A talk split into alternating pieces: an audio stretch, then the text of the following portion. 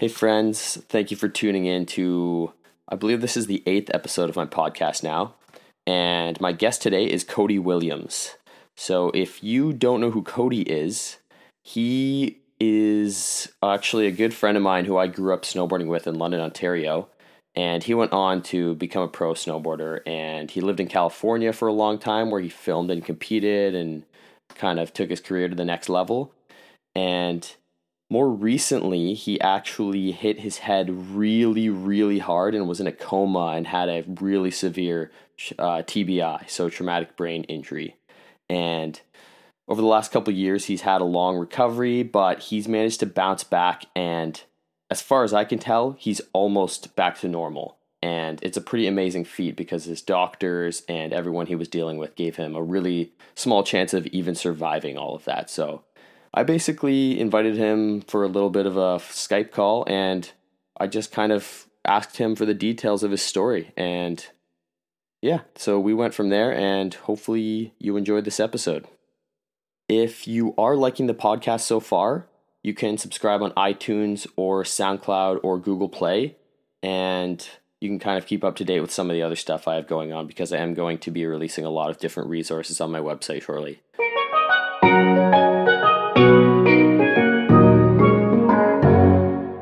Cool. So, um, yeah, sometimes this trips me out when I'm like literally just talking to buddies because I already basically know you super well. So it kind of feels like I almost am acting a bit when I'm like trying to get the ball rolling in the podcast.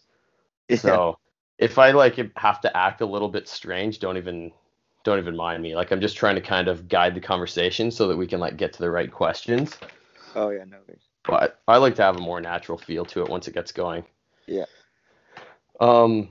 So, yeah, like, I'm super pumped that we could do an episode because realistically, most of the people that I get to chat with, like, I love having conversations with the new people too, but you and I kind of got obsessed with snowboarding together, like, a long time ago, like, ages ago. Yeah, very um, long time ago. Yeah, so it's neat to be able to dive into really cool conversations about something that was a huge thing for me and obviously a huge thing for you. And then um, you have a lot of different things to talk about in that category, in that area. So it just, it's fun, you know, it's something that actually like is a lot more connected to me. So in that way, it's pretty cool. But uh, um, I'm just going to kind of introduce you from my perspective. So when I was younger, like I basically started skiing and I lived around the corner from Boulder Mountain in London. And I just saw older kids snowboarding and decided that I would change over to snowboarding. And then I basically started living at the ski hill. I was there probably six, almost literally seven days a week while I was right. playing other sports too. It was almost insane. Um, and like I wasn't the only guy doing that. We had a really awesome network of, of friends who were just obsessed with it. And we were all really fortunate to have Boulder Mountain's a really small, really non-recognized ski hill for the most part.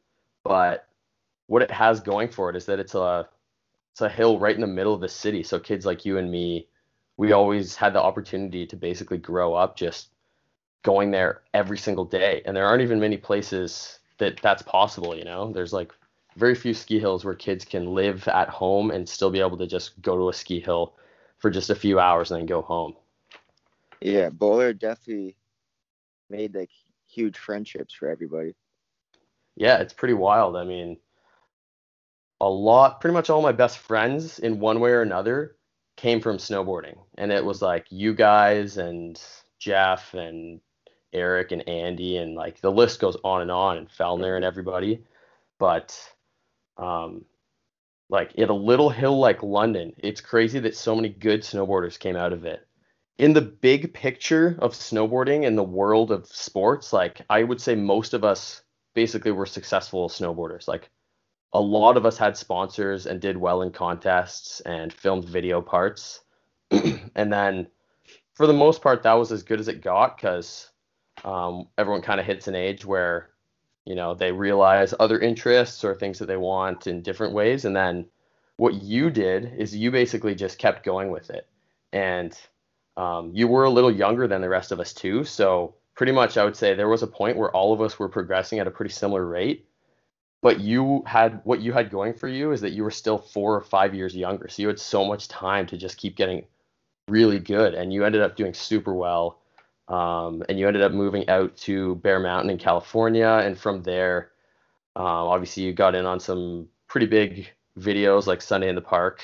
Um, like realistically, most people who snowboard a lot are going to know a lot of these details already, but I would say ninety percent of the people who listen to the podcast aren't really big snowboarders. So um, yeah. I'm just kind of dumbing it down in that way. But yeah, so you and I go way back, and we're still really good friends today. And then to get on to your head injury story, I remember basically Jeff sent me a message two years ago in December, and um, and I literally was saw what you were up to on Instagram and stuff, and I kind of knew you were out filming and taking advantage of like a snowstorm that was hitting Vancouver, and yeah, and he just sent me a message one day, and he was like, "Did you did you hear about Kody yet?" And then I just started, my phone just started turning into like a Twitter feed of like messages and like group chats and stuff. And what happened was you basically had a really severe brain injury and you were in a coma. So, um, yeah, obviously something super serious. And um, with where you were at in snowboarding, you were, for all intents and purposes, um, you were essentially a pro snowboarder getting paid by Burton, filming lots. Actually, I don't know what your sponsorship situation was at that point, but regardless, um, that's pretty much what you were doing at the time. And yeah, and then that basically happened. And yeah, and then I'm just going to kind of go into the details about what I know about the head injury. And then I guess you can kind of take it from there, because what I'm really curious about is to hear your side of it. Um, okay. Because I can't even really imagine what was going on in your head the whole time. Uh, so from what I know, you basically hit your head super hard, had severe brain trauma, had to have an operation on your brain, and you were there, you were in a coma for a long time, and the doctors gave you something like a twenty percent chance to even survive. And after that, they gave, they gave you a really low chance of being able to recover in any kind of dramatic way. And the surgeon... Um, as your your mom was telling me just the other day, because coincidentally I saw her at a wedding last night, but um, she was telling me that the surgeon said that it was the hardest operation he's ever had to do. And from there, I just remember, I remember literally like had a group chat with Jeff and all the guys from Boulder, and we were kind of giving each other little updates as we heard little nip, little snippets and whatnot. And Jeff lives in Vancouver, so he pretty much had more information than all of us. So he was kind of giving us all the details at the time. Um, so I remember kind of hearing about you waking up from the coma, having the video sent around, kind of seeing all that. And then seeing uh, videos of you kind of learning how to walk again, uh, like basically learning how to talk again, all different kinds of things like that. And for me, it really just reminded me of Crash Reel, the documentary with Kevin Pierce. Yeah. Um, the pro snowboarder, when he hit his head, um, because he was essentially rivaling, rivaling Shaun White at the time and had a severe injury, and he became a big advocate for that kind of thing. So yeah, as far as your head injury kind of story goes, do you want to just kind of walk me um, through it from basically your perspective? Uh, yeah, basically, yeah. Um, Vancouver got hit with a huge storm, so we all went from west down there, and we like just started filming and hitting like as many spots as we could in a day, because it's like so rare to get uh snow like that in Vancouver. And um we were down there for about two weeks, and um I hit my head bad like a day or two days, and then I fell and hit my head again, and that's um the one that caused the the coma and everything. Because okay. the first, yeah, the first head, head injury, it was, like, dumb on my part. Like, I probably had a concussion from that one. And then, like, the friends, like, they didn't, like, really want me to snowboard, like, the day after, so they're kind of out of it. But, like, I don't know, I just, like, was really into boarding. It's, like, trying to film, like, a full part And then, um, yeah, I went down after hitting my head, and that's it. Doctor Mip, the surgeon, he thinks that made it like, as bad as it was. Okay. This yeah. That's interesting because um, I'll let you keep going, but when I interviewed Max for my second or third episode, he told me his wasn't like he did not end up in a coma with as much of a crazy recovery as you, by no means, but um, his head injury was exactly like that. It was like a sequence of concussions that just too many in a row, and that kind of is what started all of his problems. But uh, I'll yeah, I'll let you keep going. Yeah, no, so yeah, uh, Doctor Mip, he thought um, he thinks that's why it was as bad as it was, and then just like I don't, I basically don't even remember like hitting the rail or anything. All as I, my last remember, my last memory from that day was I picked up um, my friend Evan Stumbled from the airport, and then we drove to the spot. And that's the last thing I remember from that until, like, I don't even really, like, basically remember waking up. Like, it kind of was, like, awake one day with all these things, like, connected to me, like, in my body. Tried to talk, was scared because I couldn't talk. And, like, just my mom and my dad were, like, in the room just with me.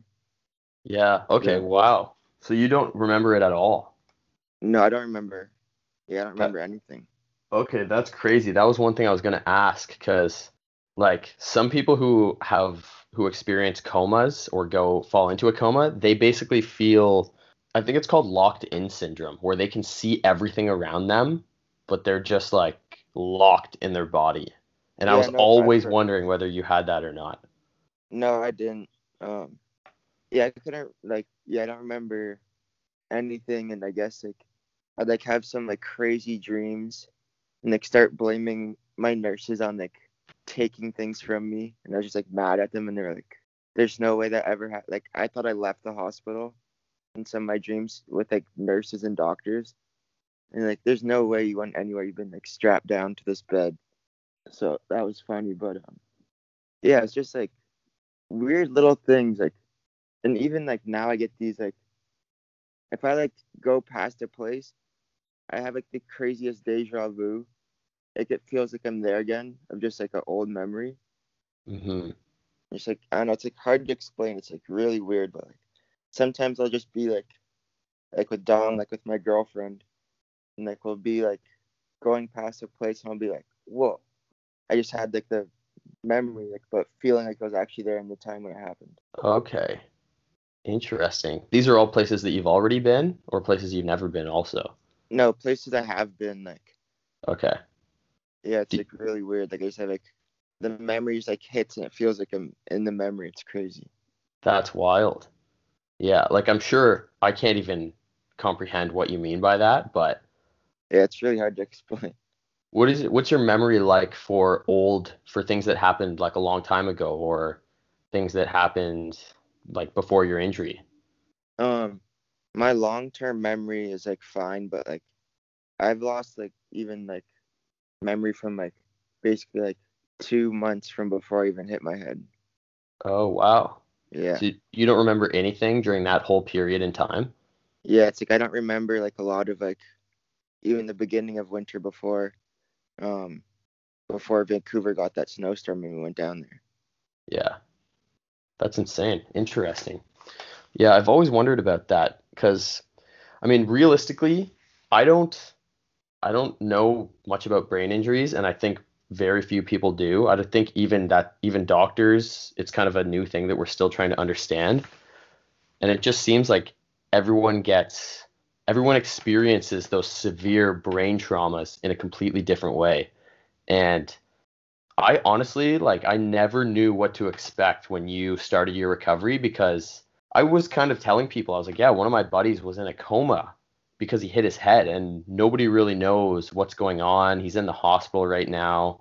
It's kind of just a waiting game to see if he can bounce back. And I heard a lot of different kinds of stories about similar brain injuries. And the thing that I find so amazing is that every single story I ever heard, and I like ended up looking up a lot of stuff during that time too.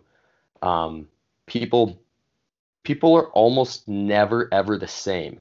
And I mean that in like a mini, like a small way. I mean, like their physical movements, like they can't be coordinated. They, they like have um, physical limitations where they can't control their arm in the same way, or maybe their legs in the same way. Or for, I know for you, the prediction was that it was going to be your whole left side that might not recover the same way as far as your motor skills again.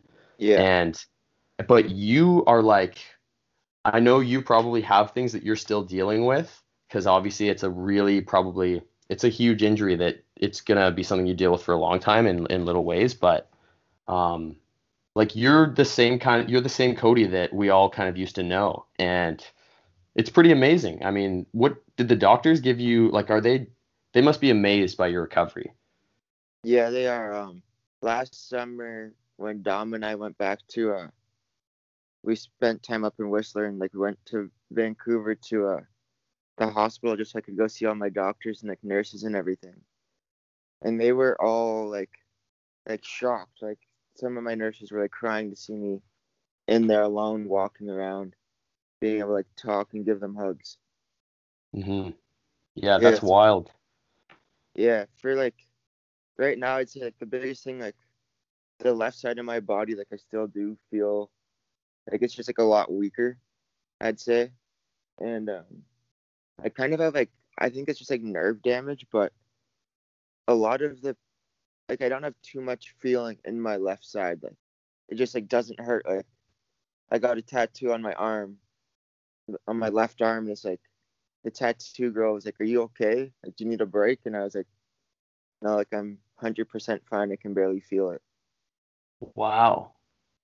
Yeah, and then my friend Lenny, ever since I told him, he likes to see how far it can go.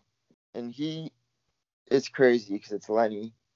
And, um, yeah, he actually hit me in the leg with a bat. No. And I didn't, like, flinch or do anything. And he was, like, so amazed. He's like, he's like, "That didn't hurt? Like, you're just okay right now?" And I was like, "Yeah, man." I was like, "I didn't really feel that." That's insane, man. Wow. Yeah, it sounds like, like it sounds like nerve damage. I mean, I'm yeah. not an expert, but um, yeah. on a really small scale, my left shin, after I had my knee surgery, it's like it's a common thing with, with A C L or knee surgery that you lose your feeling in your, your left shin, and sometimes it comes back, sometimes it doesn't. And I have a spot on my left shin where I can just like I can't feel anything. And it's really strange, but uh, you just get used to it, you know? So I guess you feel that kind of thing probably on your whole left side. Yeah, it's basically, yeah, it's mostly in, uh, it's mostly my leg, I'd say. But like, little less, little, yeah, little less in my arm, but a lot in my legs. In my wow. leg. Okay, that's interesting. I never knew that. This is cool. This is interesting because like, I've seen you a bunch since you've been back, but I've, we haven't really talked about this kind of thing at all. Yeah, no.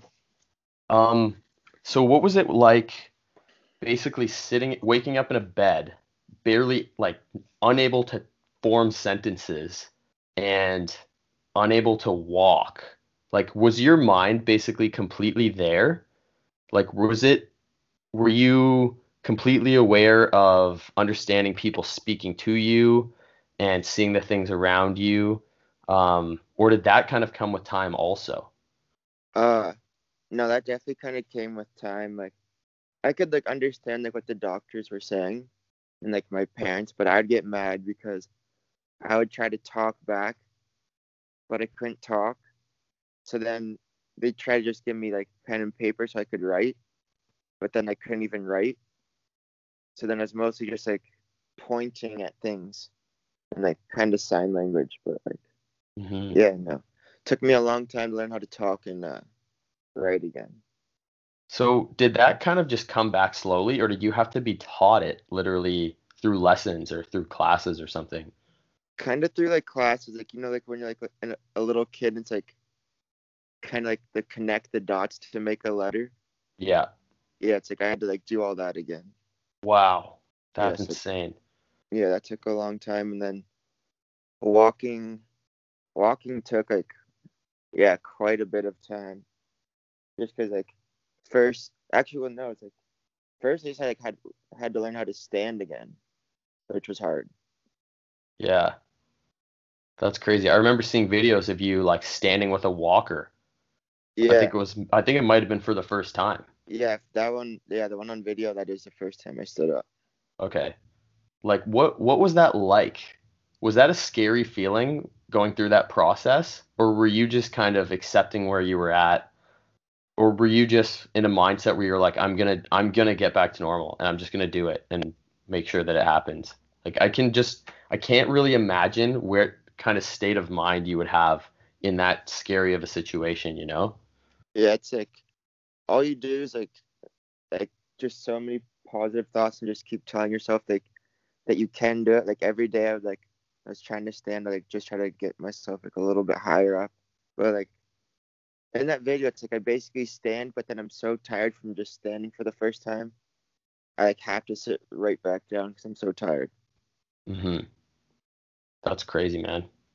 Um, how long? Uh, so how long exactly were you in the coma for? Um, I was in a coma for just over a month and a half. Just over a month and a or half. No. Okay. Just that's, under a month and a half. Okay, that's even longer than I remembered, to be honest. But um, yeah, that's crazy. And then your recovery was probably three or four months after that, or I mean, it was way longer than that. But when did you actually? So you were in the hospital for probably another five months or so before you flew back to London. Um, no, I was in the hospital for. I can't even remember how long I was actually in the hospital, but from Vancouver General Hospital, I went from there to Parkwood, um, or not Parkwood, um, G F Strong, G F Strong, mm-hmm. in Vancouver, and I was an inpatient for rehab there. Well, I also just did um, more like kind of everyday stuff. Like I had to be tested to see if I could like make food, like cook, clean, get my stuff myself together for like a day. Mm-hmm. More just, exercises and stuff like. Yeah, so basically that's the stage where you're trying to get your own independence back. Yeah. Yeah. How long did that take? Um, I was in there. I was in there for I want to say almost three months, two months maybe. Because at first when I was in there, I was uh, full inpatient, like slept there and everything. And then um, while I was there, my parents they were like. At their place in Vancouver. So then they let me um, be an outpatient. And I could go sleep um, at their place. But then I'd have to go back in the morning. Mm-hmm. Okay. Interesting. So obviously that was a really long process. And you, obvi- I'm assuming that you didn't really know what kind of state you were going to be in by the time you actually were out of the hospital living back at your parents' place. So what was your motivation to kind of recover? Were you, was your mindset basically, I need to get back to snowboarding again? Was that your driving force? Or do you think that you, at that point, it was just something even bigger than that, where you're like, I just need to get back to being myself. I want to be able to walk and, and talk and, you know, be completely independent like myself again. That was definitely like a big thing, but like, I just like, I wanted to go board. Like I wanted to snowboard so bad. Like, being in like Vancouver and like there's st- like looking at like my hospital window and stuff and like seeing snow yeah, and like seeing the mountains and stuff. Yeah, seeing the mountains and then like there, uh, my family and I and a family friend we went to um we just went to the top of Grouse. Didn't snowboard or anything, but we just went up there and like they just took me up there so I could like be on the mountain but like not snowboarding. Mm-hmm. So like going yeah. up there just made me want to snowboard like even more. For sure. So you knew, yeah, you kind of knew the whole time. That was that was your goal. Yeah. It's interesting, man, because there's one thing. I've been really listening to Conor McGregor content a lot lately. And it's not because I'm a fan of M M A or anything really, but Conor McGregor's a dude who he's just so self-aware and he really like does a lot of work to like train his mindset to be so confident and to kind of maintain that confidence as he's going into fights and stuff. And one thing he talks about so often that I've never really heard it verbalized before, but he says all the time that look at anyone who's at the pinnacle of any sport or activity And he's like, you might not realize it, but that person is almost insane to their craft. Like, they're literally, like, it's almost an insanity how obsessed they are with what they're doing. And there's very few people who can understand that. But once you've experienced that obsession, like, you'll never be the same person again in whatever other thing you do in the rest of your life. And I just keep thinking about that, because that reminds me of how obsessed I was with snowboarding at that age. And obviously, when you're sitting in a hospital bed learning how to walk again and you're already dreaming about snowboarding, like, that's exactly what you were going through, you know, like that pure, really, really deep, like, obsession with a certain activity. And it's a really neat thing that to be able to experience that kind of thing. But yeah, in your case, it's pretty amazing that you actually get to go back to it. From, from my perspective, Um, I remember when you were in the coma still, and I don't know if you've ever heard this from, I'm sure you probably have, but it was amazing to me how many people weren't aware of how severe the situation was. And obviously myself and everyone else included were, we were all like praying for the best. We wanted, we wanted you obviously to, to get back to normal, because that's a horrible thing. If, if, um, if you had, you know, passed away when you were in the coma or something, that would have been traumatic for everybody and your family, and it would have been a really sad thing. So it doesn't mean, I think a lot of people might have interpreted the way that certain people were looking at your injury as if they're negative thinkers. But I think, like, I was just trying to be aware of how bad it could come out, because there were so many people who were like, oh, this is going to be so funny in like a week when Kody wakes up and he's like back in London, like drinking beers with us or something. And I was like, you guys don't get it. That's like not how the process is going to happen. You know, this yeah. is like a really serious injury, and he is, is sitting there and they don't know if he's going to even live, you know. Like, did you have anyone, I'm, I'm sure you've had a lot of people who talk to you as if they don't really realize that you almost died. Yeah. A lot of people definitely don't like understand like how bad this situation actually was. And like, even like when I go out downtown here stuff with like friends, my mom is like, her biggest fear is like always like nobody would ever know, like knew what you've been through, because she's just like, downtown's like so crazy now, and like just things can go wrong. But yeah, they're like, my mom's like, nobody would know what you've gone through unless they could see the scar on your head. Yeah, it's true, man. And she was, I was having a pretty good conversation with your mom a couple nights ago at that wedding, and that was a pretty common topic, was, was, you know, her, her worry and concern about it.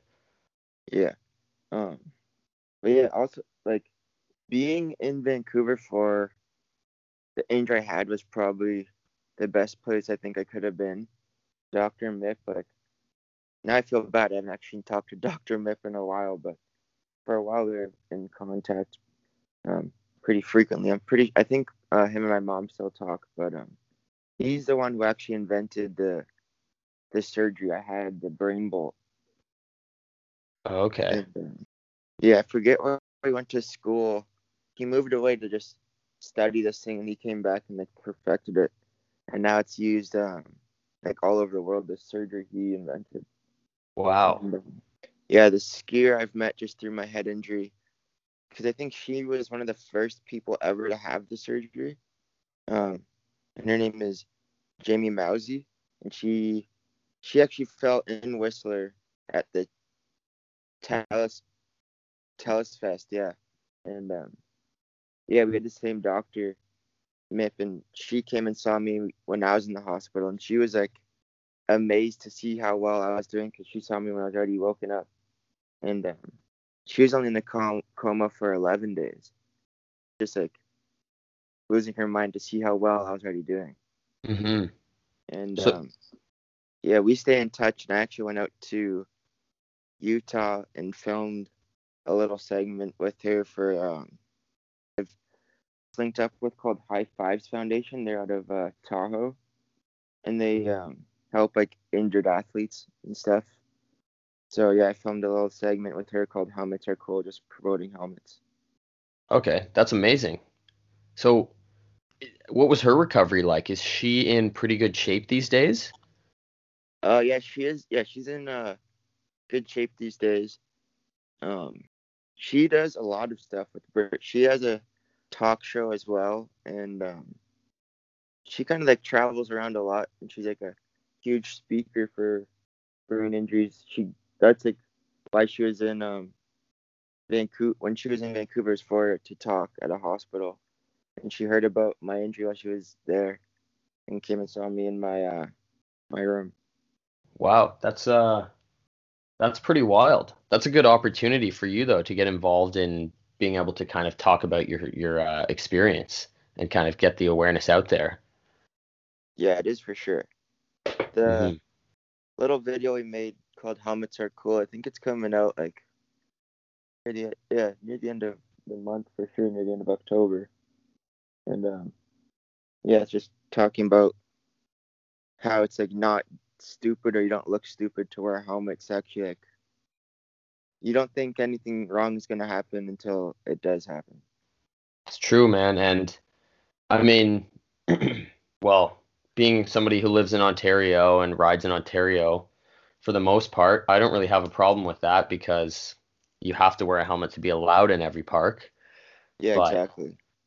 Like when I was out west, I wasn't really wearing a helmet too much, and um yeah, and I mean, I think it was a your injury was a wake-up call to a lot of people.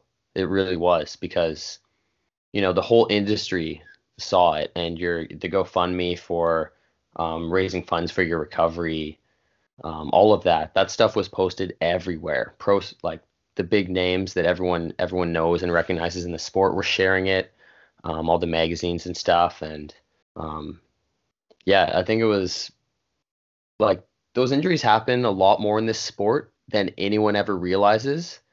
It's kind of almost like a secret, unspoken dark side of, of snowboarding and skiing that is just kind of swept under the rug really often. Yeah. But yeah, it's, uh, like, it's like the concussion thing, like, is definitely crazy. Like when I went back to Bear last winter and snowboarded for my first time again, um, I actually fell there and got another concussion, so I was off my board for a little while again after that. Is that that was uh since your injury, eh? So that was last winter. Yeah, that was since my injury. Yeah. Have you had many? Um. So I wanted to ask you about this as well. I was just going to ask you if you've had any kind of ongoing, very obvious symptoms. And I was talking to Dom on Friday, and she was telling me that about kind of your experience with your grand mal. Um, seizure. Yes. Where your whole left side of your body was in a seizure. Is that right? The grand mal, um, when I have that seizure, it's like full blackout, like my whole body's kind of going. Yeah. Um, yeah, and I've had a few of those, and like those are like the worst ones you can have. Um, you have to go, and then yeah, you have to go eight months free to be able to drive again. And I was almost just about there, and then I had another seizure, seizure, so that set me back. Oh, man. So, how long ago was that now? That was in um, June. It was actually, it was at work. Um, we're in the work truck driving to a job site, and I could feel it coming on, but um, the guy I was working with, he was new, so I couldn't, like, I could feel the seizure coming on, and it wasn't a grand mal. It's like, I've had some now, like, I can tell when they're coming because the left side of my face will start to twitch out or my hand will start to shake. I feel like really like light in my chest. So mm-hmm. like I know I'm about to have a seizure and I can like warn them. Mm-hmm. Is it, is it only ever on your left side? Um, it always starts on the left side. Like I, like if I'm about to have a seizure, like my lip, like corner of my cheek will kind of start like twitching out, and then my hand will start to shake, and it just gets more intense and faster, and then like it fully just comes on. Wow. How long do they usually last when you're experiencing them? Um, I'd say probably about, well, the grand mals, they're different, but these more mellow ones I've been having lately, they're probably like a minute or two. Yeah. So this is one thing Dom mentioned that might be a good thing to to to ask you about. And it's kind of an interesting time to bring it up too, since marijuana was just made legal in Canada like four days ago. So I know I've literally seen videos about this for a couple of years, um, like on Vice and different places where people are talking about how C B D oil is basically solving, like they don't have seizures anymore because of the fact that they're taking it on a regular basis. Yeah. Um, no. And not necessarily even on a regular basis, but it it's doing huge things for them in that way. And for me, it just kind of seems like, it's like, wow, that's awesome that it can do that for someone. But that's something that I never have to think about. But it's interesting to hear that you, like, what is your take on that? Have you, are you experimenting with that, or have you kind of been reading into it or anything like that? Um, I have been experimenting um, with it, and um, there's a girl I've talked to before. I think she's from Tahoe, maybe, and um, all she does, all she uses now is C B D. She's fully off her meds and just uses C B D because she hasn't had a seizure. And um, when I was just in California last for hot dogs, my friend Daniel, um, he like works for a C B D company now. He just like gave Dom and I like just like a bag of like everything, like a C B D. C B D pen that you can like smoke, and like this other like liquid that you can put into your drink, and just like a he gave us a joint, which was really weird because it was a C B D joint, so like you smoke the whole thing and you don't get high, but you just you, like feel good, like I don't know. Mm-hmm. It's weird. What? Like it helps with headaches for sure, I think. Yeah, because it's like a bodily effect, right? Yeah, like yeah, it's so interesting how that can work, and how like your hum- the human body has like cannabinoid receptors all over it. So it's like, how does the human body evolve that thing unless it was meant to, or people used to use it a lot back in like way long ago, you know? Mm-hmm. So she, as far as you go, do you have to take a lot of meds still? Uh, yeah. Um, the meds I'm on right now, I have to take twice a day. It's a total of five pills. I have to take two um, every morning around nine, and then three at night in between like nine and ten. So those pills, um, yeah, they say I just might be on those forever. Like I might have to just take them for the rest of my life. Mm-hmm. One thing that uh, I saw you make a post about it a long time ago now. It might even have been like eight or eight or ten months, but um, you were basically mentioning that, hey, like it, it might look like I'm totally fine, but there's a lot of things that are still going on, like as leftover effects of my brain injury that a lot of people might not know. Um, and I'm, I don't know if you don't want to disclose those, you don't have to, but I'm, I'm kind of curious if you wanted to kind of mention a few of the things that are kind of behind the scenes that a lot of people might not realize that you're going through. Um, a lot of that stuff now I'd say is like better now, but like even when I first got back home, it's like just like the memory is so bad. Like I'd be go like if I went out, like when I first got home, like I would never like I didn't drink alcohol, and if people saw me out, I was drinking non-alcoholic. Like I'd have non-alcoholic beer if I like went to a friend's house, and um. Just stuff like that. But then I remember one one time I was like, I think it was at Barney's, and um, one of the security guards was like trying to like check me out because he thought I was like popping pills in the bar, and I was like, no man, and I was like, I have to take these pills, like I need to take them right now, like they're a huge part of my life. Yeah, this is like how I survive right now. Yeah, and like people just like, yeah, like for a little bit people were like. They thought I was actually just like taking pills like all the time, just like not even like medically, just like they just thought I was popping pills all the time. Yeah. And I was like, no, like I need to take these. Yeah, this is important. Those must like are those people who knew that you had a head injury? Um, sometimes it was, and then sometimes it's just like other people like you're just popping pills in here. And I'm like, no, like I'm not. Like, I have to take these. But yeah. um. What was I just gonna say? Oh yeah, just like another big thing is like all of like the people I've known for like ever. It's like I'll see them like on like I know your name and everything, but then like people like I'll just like see in high school, and if like I'm out and I see them, they'll come up to me and they're like, it's like I know their face and like I know I know them, but I just I don't know who it is at all.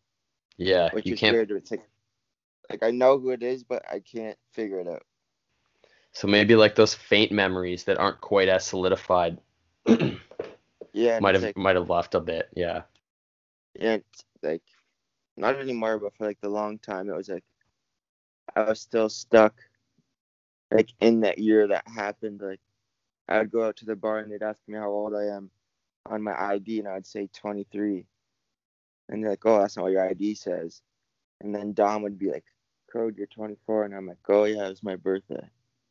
Just because like, I was still, like, in hospital or, like, rehab. That's-, that's crazy, man. So, wait, you were in the rehab. Yeah, you were in that stage during your birthday. When is your birthday again? Uh, February nineteenth. Okay, yeah. So you would have been right in the thick of it. Yeah. And do you like, find... Oh, sorry, go ahead. Oh, no, just, like, my friends from, like, my friends Skylar and Lenny came down from California to see me for my birthday. And that was the first time I was allowed to, I think that was when I was just being able to eat food. Like, because for the longest time, I couldn't even drink water or food. I was, like, fed through my nose. Wow. And I'd have to just drink uh, liquidized or like thickened water, they call it. It's almost like a Jello. Oh man, it's disgusting. But um, yeah. But I think on my birthday, that might have been one of the first times I was allowed to like go out and eat food. But I was only allowed to like eat pasta with butter. But I was like really excited for that. Wow, I, man, I would be excited for that too if I hadn't eaten in months. Yeah, it was crazy. Eating good food's like one of the best things about that. It's just like one of the best things, period. Yeah, I was like, I was so happy for that just pasta with butter. It was like crazy. Wow. That's an interesting thing to think about. Yeah. So pumped for and pasta butter. That's hilarious. Yeah. Maybe I'll go make some of that after this. I'm getting kind of hungry. um, yeah, so I wanted to ask you about this too. Do you find that people treat you differently after having your head injury? Um, I would say in ways sometimes, um, but not just like if I'm like hanging out, if I'm like having like a couple of drinks or something, people kind of like look out more. And then um, if I'm snowboarding or skateboarding, I'd say people are definitely like keeping an eye on me and just like, I don't know, like they like if I'm snowboarding with Lenny, Lenny's like always making sure like I'm okay. Like if I fall, Lenny's like right there. Yeah. Just like make sure I'm all good. For sure. I get that. I can totally understand it. Um, yeah, but I'd say that's like the biggest way I know I get changed, like treated differently kind of. Mm-hmm. I remember um, like you posted a video of you skateboarding without a helmet, and oh yeah, like two hours later you deleted it and had a bunch of like apology posts and yeah, yeah, like that's not good on my part. Yeah, yeah. I mean, for sure. At least you, at least you know now.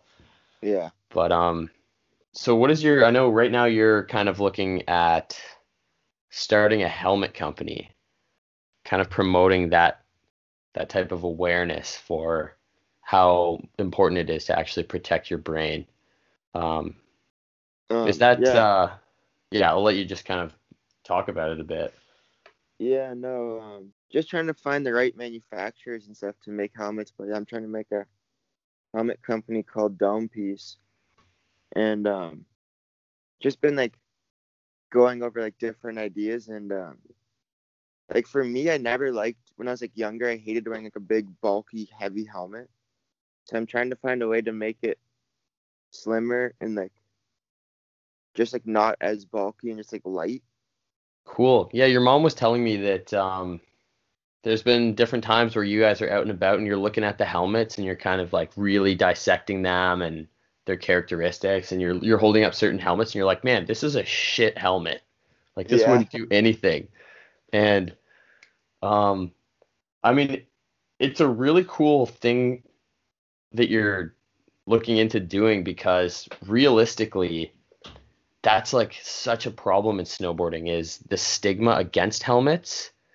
But that that has a lot to do with the fact that all kind of helmet manufacturers are basically making these big bulky helmets that they are kind of inconvenient in a certain way. Like when you're really a freestyle rider and you want to kind of feel loose and comfortable so that you can kind of do what you're doing, having a big bulky helmet that like floats on top of your head, so annoying. So annoying, just so uncomfortable, and just you want to take it, you just like want to take it off. So like that's like, I always say that too, like coming from Ontario, if you want to be in the park, you have to have a helmet on.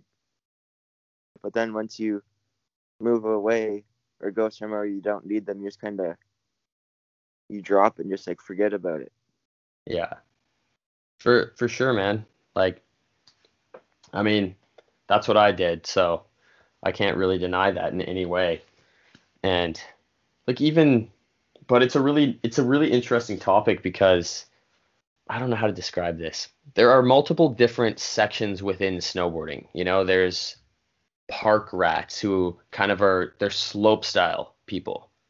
Yeah. Um, that's not necessarily what a park rat is, but there's like slope style people, and it's kind of like a more, it's almost more like traditional sports where it's a little more organized. You're going in contests a lot. You're hitting big jumps. Um, and as funny as it is going to sound to people who are out, are really have not dove into the snowboard world or the snowboard scene, um, there's a certain way people dress on the slopes for that, and they just wear big coats, big helmets, you know. Um, obviously, they need helmets because they're hitting giant jumps. But then there's these other sides of snowboarding, and there's like park rats, people who hit more street spots, and people who grow up at like more like Ontario hills, where it's more like little rail features everywhere, more little jibs than it is jumps. And that's kind of the, that culture in general outside of Ontario. It's like those people don't like wearing helmets.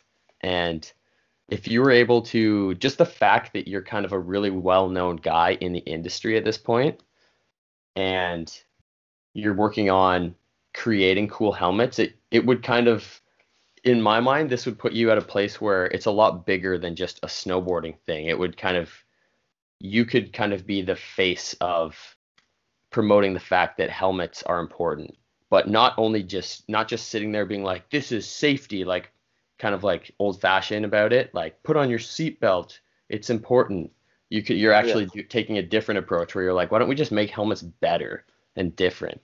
Yeah. That's, yeah. That's what I want to do for sure. Like, yeah. Like, what my mom was telling you, yeah, we were out the other day, and I was actually just, like, looking at helmets, and I was like, this could probably give you a concussion. Like, this is really just, like, a hard piece of styrofoam with a little bit of plastic over it. Like, it's not going to do too much. It's so hard on the inside of the helmet.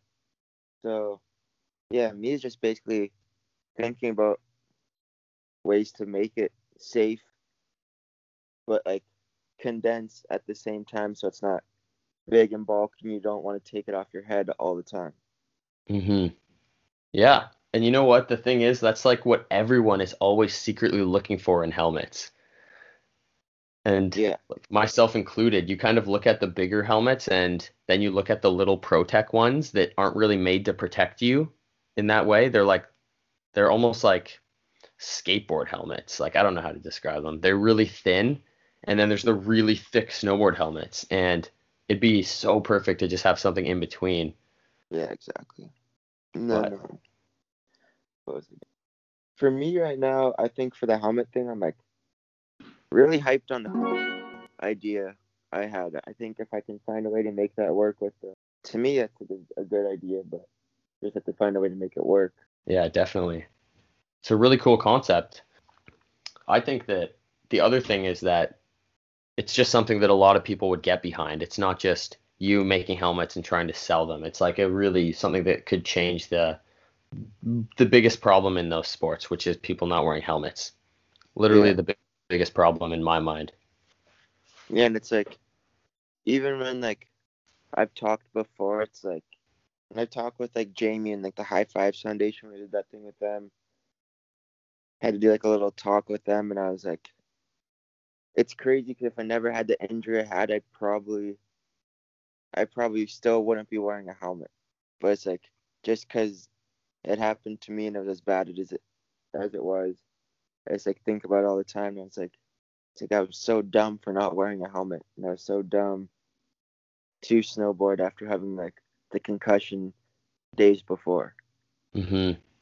And you know what though, like you can beat yourself up all you want, but the actual education about brain injuries is not common knowledge. You know, you didn't you didn't understand the consequences of a serious brain injury, and you probably didn't understand the consequences of continuing of hitting your head a second time while you have a concussion. And I literally can't say that I would do anything different. I've had a lot of concussions in my life. I've just, I've never had a traumatic brain injury, or I've never had any back to back, but I could have easily just hit my head again, like pretty shortly after. And it, it's like very few people are aware of how fragile your brain can be at certain different times. Yeah, for sure. Like, I don't think that's your fault really. No. Um, I definitely don't know too much about it, but like just from myself going through it, I definitely know like a lot more about it now, and like how serious serious it actually is. When it comes to snowboarding, uh, where are you at these days? Are you pretty much trying to get back into it to the same extent that you were before, or are you kind of looking at it in a different way? Um, no, I'm definitely trying to get back to like where I was, and I think this year will be like a lot like last year. Um, last winter I went to Bear, just being back on my board and like riding with everybody again. I was definitely like timid and more cautious on my snowboard than I've than I've ever been, for sure. Like everything I would do is like just like think like before I would never think about really so much everything that can go wrong, but like just riding in the park at Bear, I was just like, if I fall this way, like this could go so wrong, or like I don't know, I just like thought about it so much about mm-hmm. falling. But this year I'm gonna try to kind of fully get back into it. Um, I'm gonna go to back to Bear and probably get my legs going there for early season, and then um, thinking about trying to put together like a little part um, this winter in the streets again. Awesome, man. It's cool to see that you're able to get back to, to snowboarding.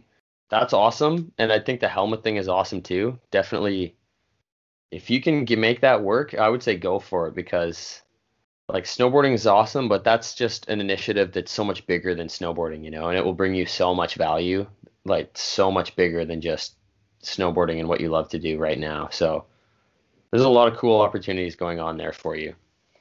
Yeah, it's definitely a project that's going to take some time and work, but I'm hyped on it. And like, I've had people asking me about it. Like, I have kids from New York asking me like when they can get a helmet, and I was like, "Well, like how do they like how do you even know about it or whatever?" And I was like, "Well, I don't have any helmets right now. I have to find the right manufacturer, but as soon as I get some made, I was like, I'll send some out your way." Yeah, man, you're positioned pretty well to pull that off. That's cool that they're already hitting you up about it. Yeah, for sure. When I got those messages, I was definitely stoked. It's those little things sometimes. Sometimes you kind of dip your toes in, and then you get a little bit of reassurance, and you're like, oh, man, I have to do more of this. And that's kind yeah, of what, exactly. I mean, yeah, that's what obviously you got with that. That's kind of why I'm doing this podcast. It's still really just for me, but it's cool when you get that kind of thing, for sure, when you get that kind of reaction. I think this is probably a good t- point to wrap it up. I mean, this is something, if we wanted to dive into specific things about your experience, I'm sure we could talk for ages and ages, but it's a pretty crazy story, you know, um, and it's interesting seeing it firsthand, because obviously we were all super close, all the guys who grew up hanging out at Boulder. So oh yeah, when you started doing a lot better with your snowboard career, it was really neat for all of us, because I feel like in a weird way, we all kind of felt like we're part of it, which is a hilarious thing to say, but... Um, no, you guys were for sure, because even just being there and then, like, boarding with you guys here, And then even like later, like going to like Blue and stuff with you guys as well was like fun, and even like filming street stuff. Yeah, for sure, man. I feel like we all kind of cultivated and fed off each other for a long time. Oh yeah, for sure.